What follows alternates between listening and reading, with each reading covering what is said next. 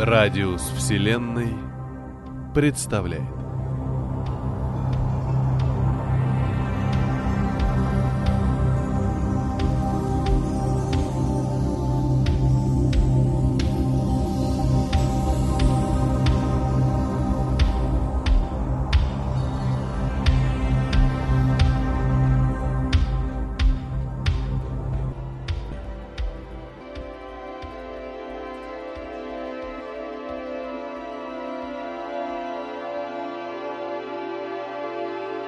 Вадим Громов.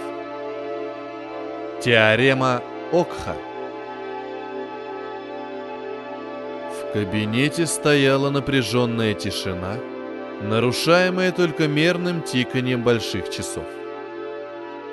Виднейшие мужи со всего мира собрались в этот солнечный летний день в загородной резиденции вдалеке от любой суеты, чтобы принять очень и очень важное решение.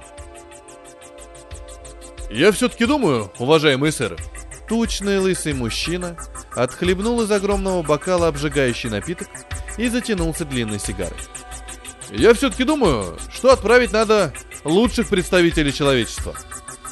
«Премного с вами согласен». Сухощавый сыр снял и снова надел на переносицу свои массивные очки. «Но вопрос в другом». Он замялся. Вопрос в том, что считать лучшим качеством в человеке. Может, это ум?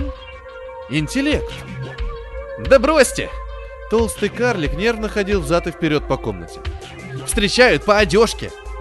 Вы думаете, они будут в восторге от вида профессора, например, Дошельбахера? Они рассмеются нам в лицо. Нет, нужно поступать мудро. И что вы предлагаете? Тучный мужчина стряхнул пепел, и тот целиком приземлился на его сюртук. Думаю, нужно взять мисс и мистера Земля. Тишина длилась ровно два удара маятника. Гениально! Мужчина вскочил и чуть не налетел на карлика. Так просто! Мы все же дали им титул мисс и миссис Земля, а значит, они и должны представлять нас всех. Красотка, какая она красотка, ты видел? Думаю, уважаемые сэры, вопрос решен. Карлик остановился с лучезарной улыбкой на лице. Звоните им, у нас нет времени на проволочки. Сухощавый человек покачал головой.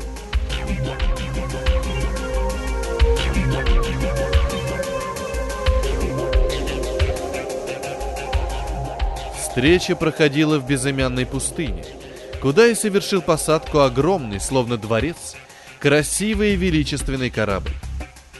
На ярком солнце его обшивка переливалась всеми цветами радуги. Он был великолепен и внушал благоговейный трепет.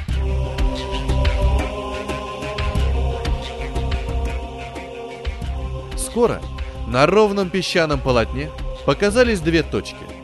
Это подъезжали автомобили с представителями цивилизации землян. Первая в истории встреча двух разумов должна была состояться с минуты на минуту. Кортеж остановился чуть поодаль, и из машин вышли две фигуры. Неземной красоты женщина с длинными вьющимися светлыми волосами и мужчина. Аполлон, будто оживший изваяние античных мастеров. Его мужественный профиль и чарующая женственность девушки не оставляли и тени сомнения. Перед ними действительно лучшие представители человечества. Вдалеке от места встречи в командной рубке сидели благородные сэры и, затая дыхание, ждали, что произойдет дальше. Казалось, время вокруг остановилось. Ожидание было невыносимо.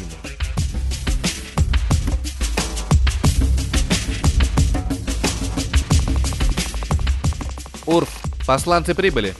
Кадет на присосках осторожно прошествовал в командную рубку и, как подобает в таких случаях, покорно завязал щупальца в узел номер три. Да, изображение. Экран замерцал, и на всю стену была выведена картина пустыни и двух существ, стоящих перед кораблем. Гадость какая!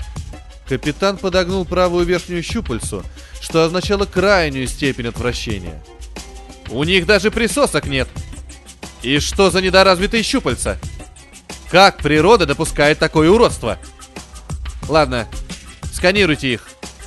Из башни корабля на людей опустился столб света и быстро вернулся обратно. «Не хочу вас огорчать, капитан!» Аналитик убрал диагональные присоски. «Но, боюсь, мы не сможем сотрудничать с ними». «В чем дело?» «Их знания. Они слишком малы для контакта». «Вы уверены?» Щупальце взметнулось вверх. «Они ведь построили такую цивилизацию». «Видимо, они используют чужие достижения». Я уверен, они послали лучших представителей своего вида, самых умных и эрудированных. Любое мыслящее существо, согласно теореме Окха, знает, что единственный критерий оценки любой формы жизни – это интеллект. Эта теорема доказана и не подлежит сомнению. Я знаю теорему Окха. Капитан распрямил щупальца. Сканируйте еще раз.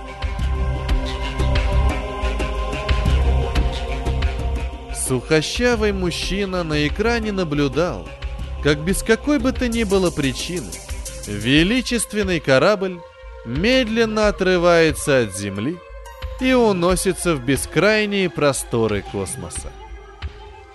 А провожают по уму.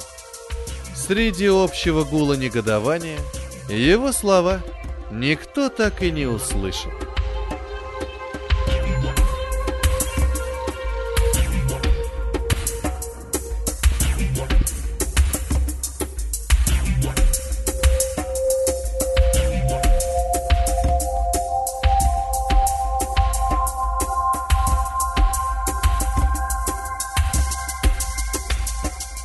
Это был рассказ Вадима Громова «Теорема Окха». Для вас читал Петроник, музыкальное оформление Пилип.